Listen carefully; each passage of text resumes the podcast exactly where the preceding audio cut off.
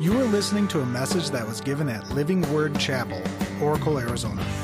It is our hope and prayer that God will use this message to speak to you and enrich your life. For more information, visit lwcoracle.org.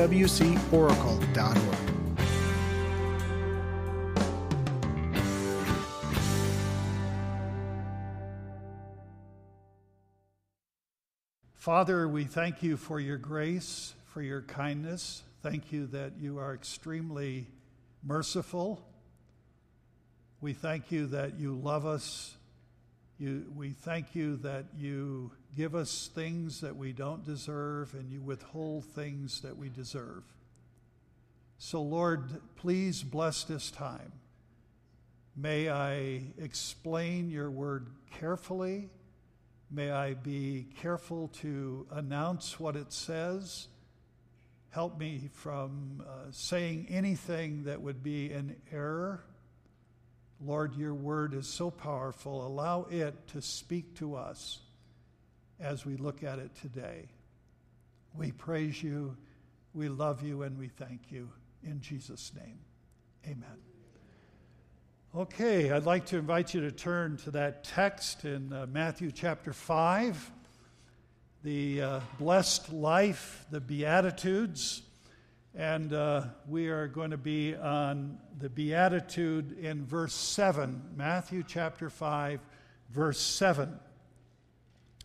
Matthew 5, verse 7. Blessed are the merciful, for they will be shown mercy. Once again, Blessed are the merciful, for they will be shown mercy. Now, mercy is an interesting word. In fact, mercy, mercies in some fashion, some form, occurs several times in the scripture, many. In fact, hundreds of times in the scriptures in various ways. The Old Testament, it oftentimes is translated loving kindness. So when you see the word loving kindness, that is the Hebrew or Old Testament word for mercy. So you talk, it talks throughout the Old Testament about God's loving kindness. In the New Testament, mercy. But what is mercy? I think uh, people struggle with what is mercy. And especially they struggle on how does it differ, if it does, with grace. You have mercy and grace, grace and mercy.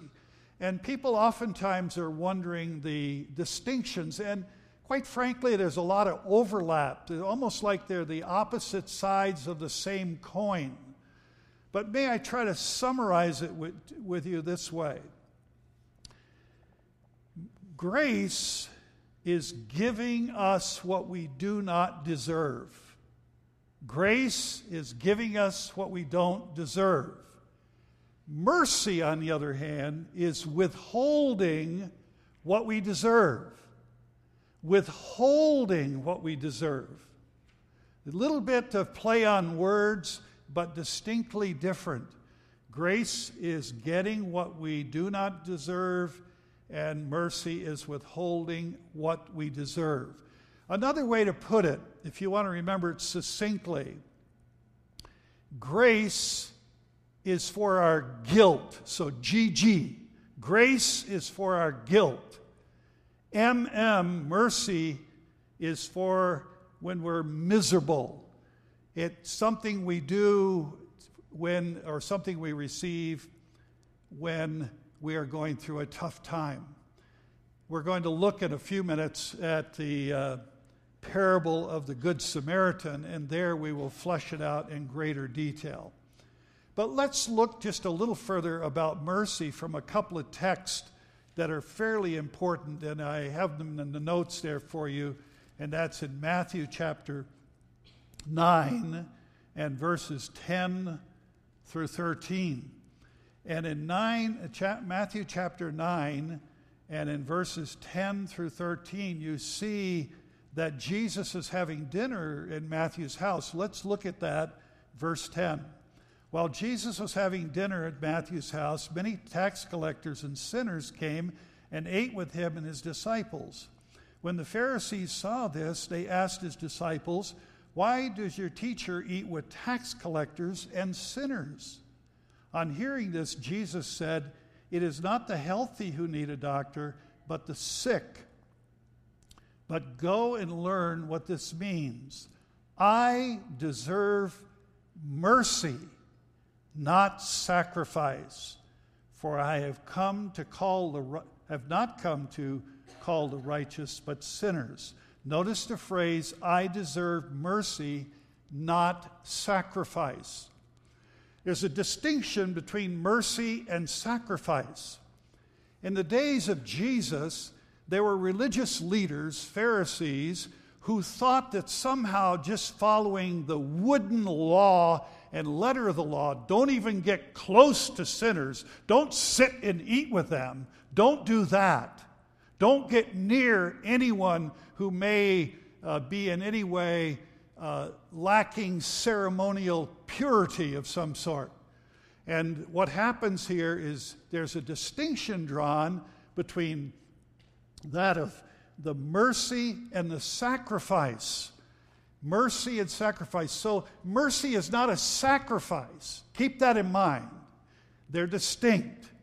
Mercy is not sacrifice.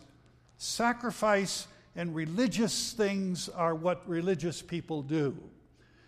And I think the distinction being made here is when you think about mercy, when you think about being merciful, do not think about sacrifice. Don't think about religious sacrifice. I've often thought about today, uh, it's such a, a difference in when I was a kid. When I was a kid back in New England, it was very, very common to hitchhike. You know, you want to go home on a weekend and see your parents. I remember getting outside, getting on the highway, and hitchhiking home. You just kind of did that. But today, hitchhiking, we kind of, well, you better not stop and get that person, you know, because they might harm us. They might do something to us. They might, they might uh, kill us. They might uh, rob us. They might try to hurt us. And so the stories and the media that comes, therefore, we're a bit hesitant to show any kind of mercy towards a hitchhiker. And I'm not saying we should pick up every hitchhiker, hear me well. There are many I pass by, many that I pass by. But on the other hand, we have to be careful not to say, you know, somehow they're, uh, they're just not part of what I want to do because I, uh, I'm religious and I got my own things that I need to do and I need to go and they might harm me in some way. And that was the thinking in Jesus' day. If you sat down with a bunch of sinners, you somehow were embracing what they felt and said. And what is being said here is Jesus says, I desire mercy not sacrifice. So we must be careful not to be so religious that we forget that He desires mercy from us.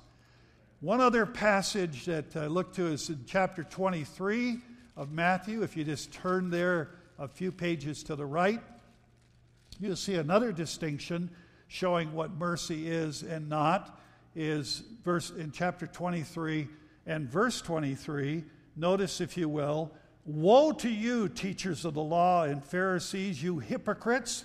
You give a tenth of your spices. He goes on and describes the spices they give. Then he says, But you have neglected the more important matters of the law justice, mercy, and faithfulness.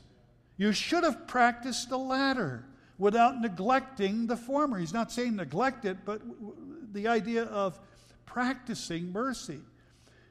And then he says, You blind guides, you strain out a gnat but swallow a camel.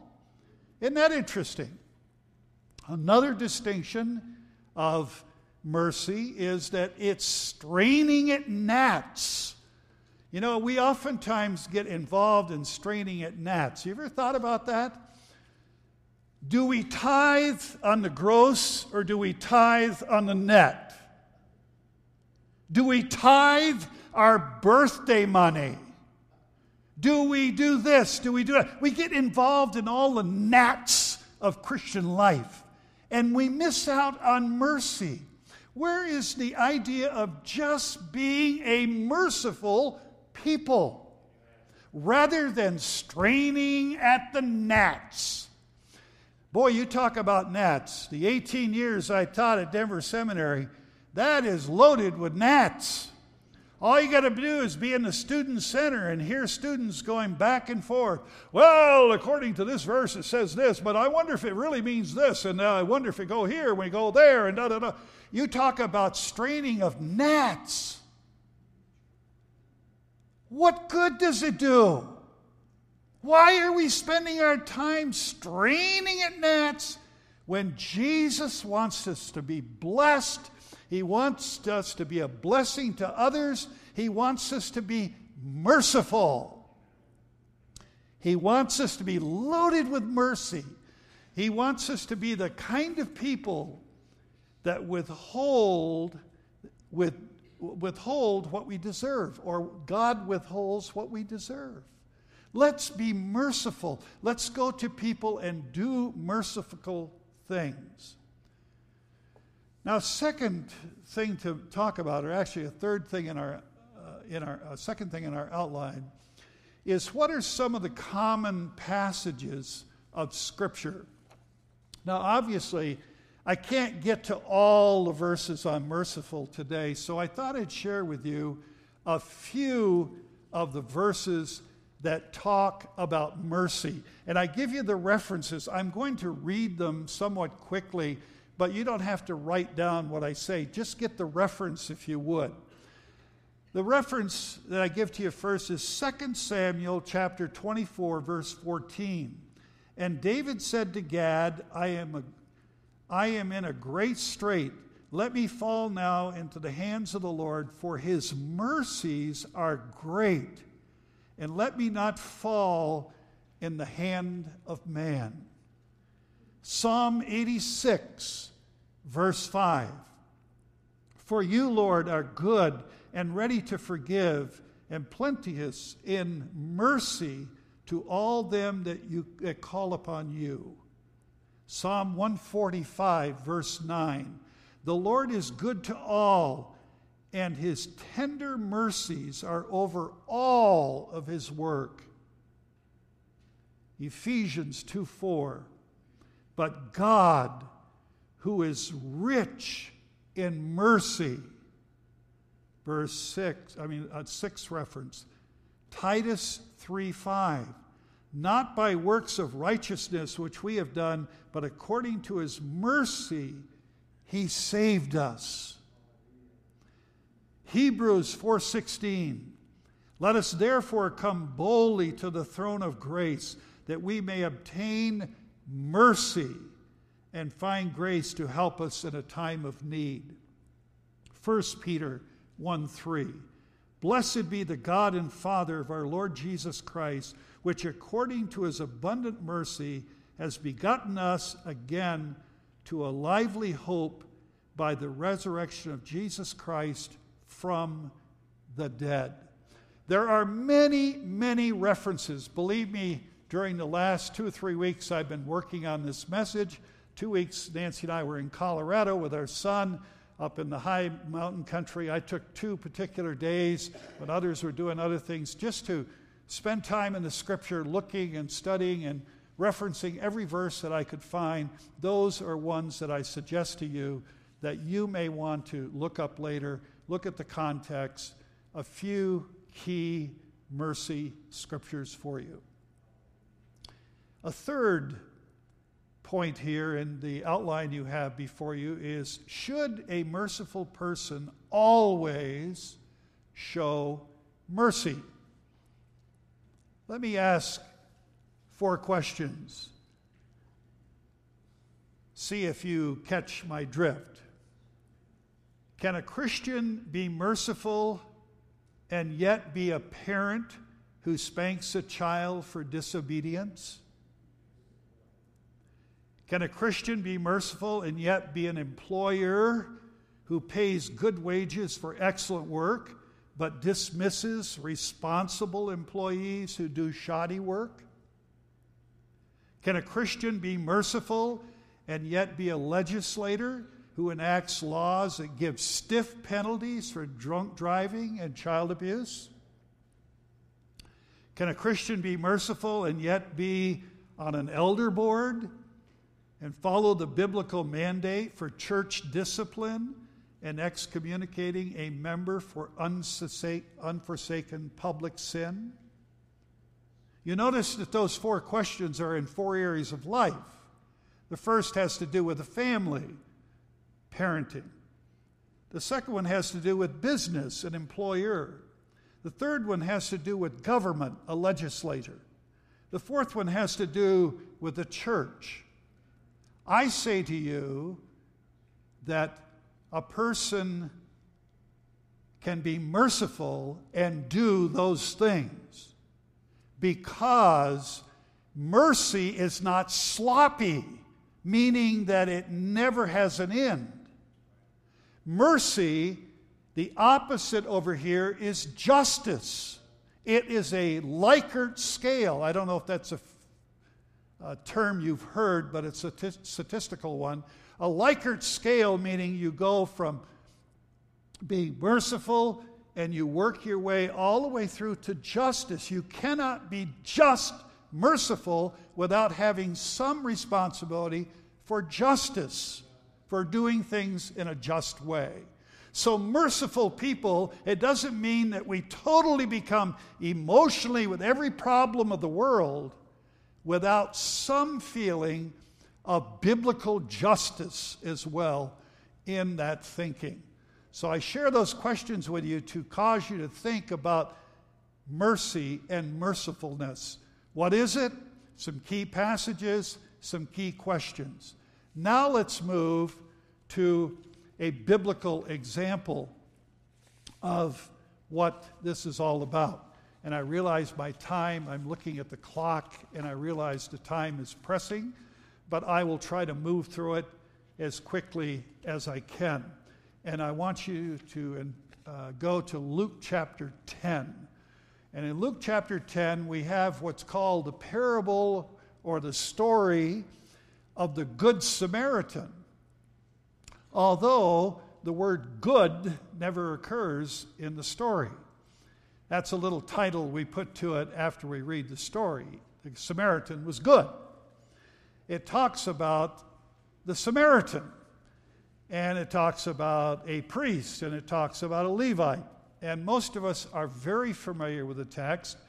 It comes into play in a conversation that a, a, lawyer seeks to have with Jesus. Let's look at it and work our way through that text, beginning at verse 25. I'm going to stop at points and explain stuff, so I won't read it all at one time. Verse 25.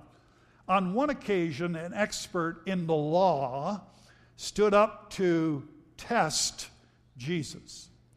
Teacher, he asked, what must I do to inherit eternal life? Jesus, who's quite good at this, he turns the questions around. What is written in the law? He replied. How do you read it?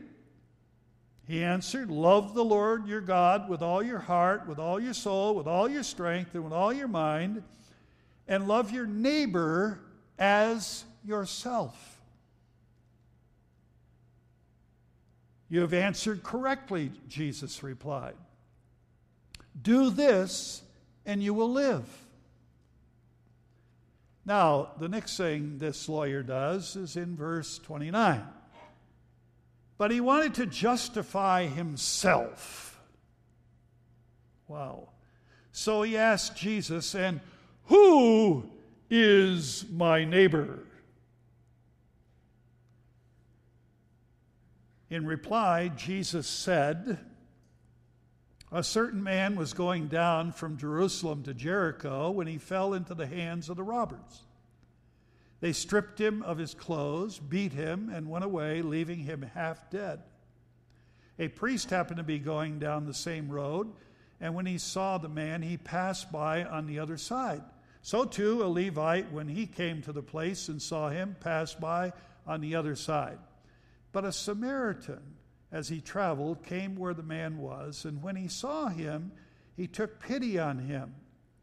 He went to him and bandaged his wounds, pouring on oil and wine. Then he put the man on his own donkey, took him to an inn, and took care of him. The next day, he gave the, uh, to the innkeeper, excuse me, the next day he took out two silver coins and gave them to the innkeeper. Look after him, he said, and when I return, I will reimburse you for any extra expense you may have. Now, that's the story. Now, any of you been to the Holy Land? Apart from Benny, I know he's been there. Anyone else? Okay. The road from Jerusalem to Jericho is a very steep, winding road. It would have been in the Jerusalem press about the crime taking place on that road. About 17 miles in length. It goes from about 2,300 feet above sea level to 1,300 feet below sea level. So you drop about 3,600 feet winding down a path to Jericho. It was known as the most dangerous road. It was called the Road of Blood. Bandits loved to stay at that place around a rock. They'd wait to see somebody coming alone, and they would go out and beat the daylights out of the person and rob them. Sometimes they would fake it by one of their members would pretend to be injured. Oh, and someone would stop and others would come out and rob. That was the thing. But it was the road between Jerusalem and Jericho. 17 miles. So Jesus tells a story that was rather typical of his day. And by the way, that was the most dangerous highway up until 1930. It was still called the Blood Path.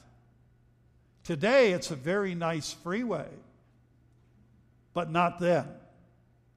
So he tells the story. There was a man, and he was leaving Jerusalem, and he was going to Jericho, and he's along the side, and he is half dead. Now, I don't know all of you that are medical people in here, but uh, we have all these fancy terms today for telling how people are in hospitals, don't we? Critical, stable. You know, we got all these terms that mean something. The Jews had basically four terms. They were very simple. Stage one, you're sick.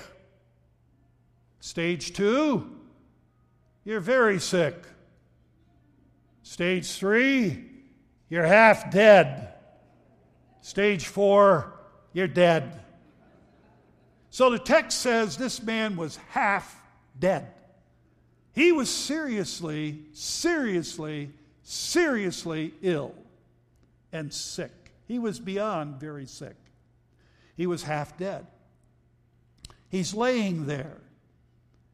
Jesus tells the story. Along came a priest. He looked and he passed by the other side. Maybe he was fearful of ceremony. He, the scripture is very, in the story is very clear, he was going down. So he had completed his priestly duties at the temple in Jerusalem. So he was on his way back to Jericho.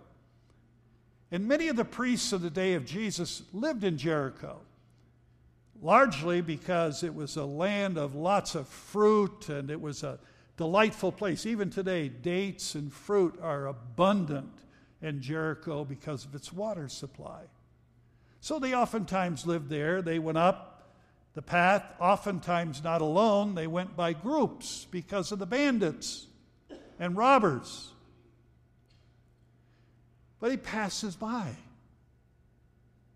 Jesus says, Along comes a Levite, not a religious person. Sees the man, passes by. Then he says, Along came a Samaritan. I don't know if you can even imagine how much tension there was between the Jews and the Samaritans. The Jews and the Samaritans were not friendly to each other, they were enemies. The Samaritans were half breeds, they were isolated in where they lived. And so Jesus says, a Samaritan comes along and sees a man in need. He sees the man, but he gets off his animal. He goes over and uses wine on the wounds, which was the medicine of the day. And then he uses oil that was like a salve and put on the wounds. He puts the man on his own beast, that is, the Samaritan's donkey. And he walks the donkey with the wounded man to an inn. If you go to the Holy Land, they oftentimes point out, the guide will say, you know, by history, the inn was over there and they point to sort of where it was. He says to the innkeeper, Here's two silver coins. A silver coin was a day's wages. So he gave two days' wages to the innkeeper. Said, Would you take care of this man? And when I come back, if there's any further cost, I'll pay it.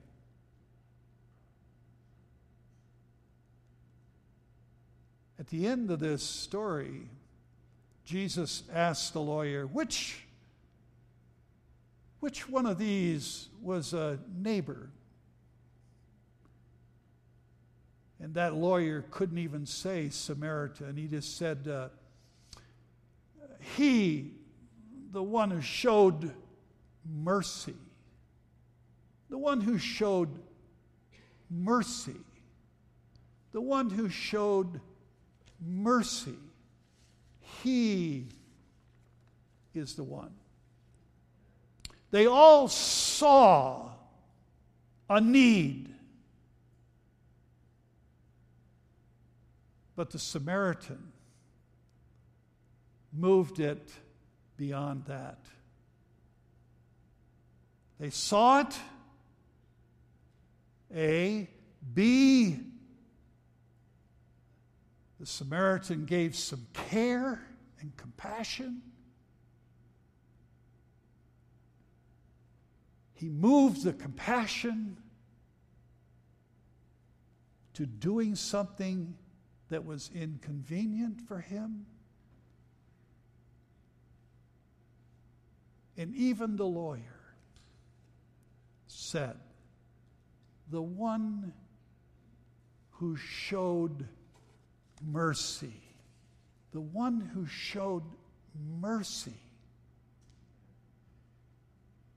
Mercy, the Hebrew word, the Aramaic word, the Greek word, all help us to understand what it really is. It's able to stop and get inside the skin of another and not just say, Oh, I care, but it leads to doing something about it. Compassion, getting out there. You see, the reason this is that God did that to you and me, if you're a believer. He reached out to us and did it. Praise Jesus for what he has done to show his contact, his compassion, his care, and his mercy. Let's pray. Father, thank you for being a merciful God. Thank you that you're also gracious. Thank you through a story that you gave to an attorney a lawyer, one who really knew the law. We praise you, we love you. Help me to receive mercy from you day by day and to thank you for your mercy. And Lord, may we be merciful to others. Thank you for this blessed life that you have given to us. We praise you, love you, and adore you. In Jesus' name, amen. This has been a message from Living Word Chapel. We hope that you've been blessed by it. Make sure you check out lwcoracle.org for more information.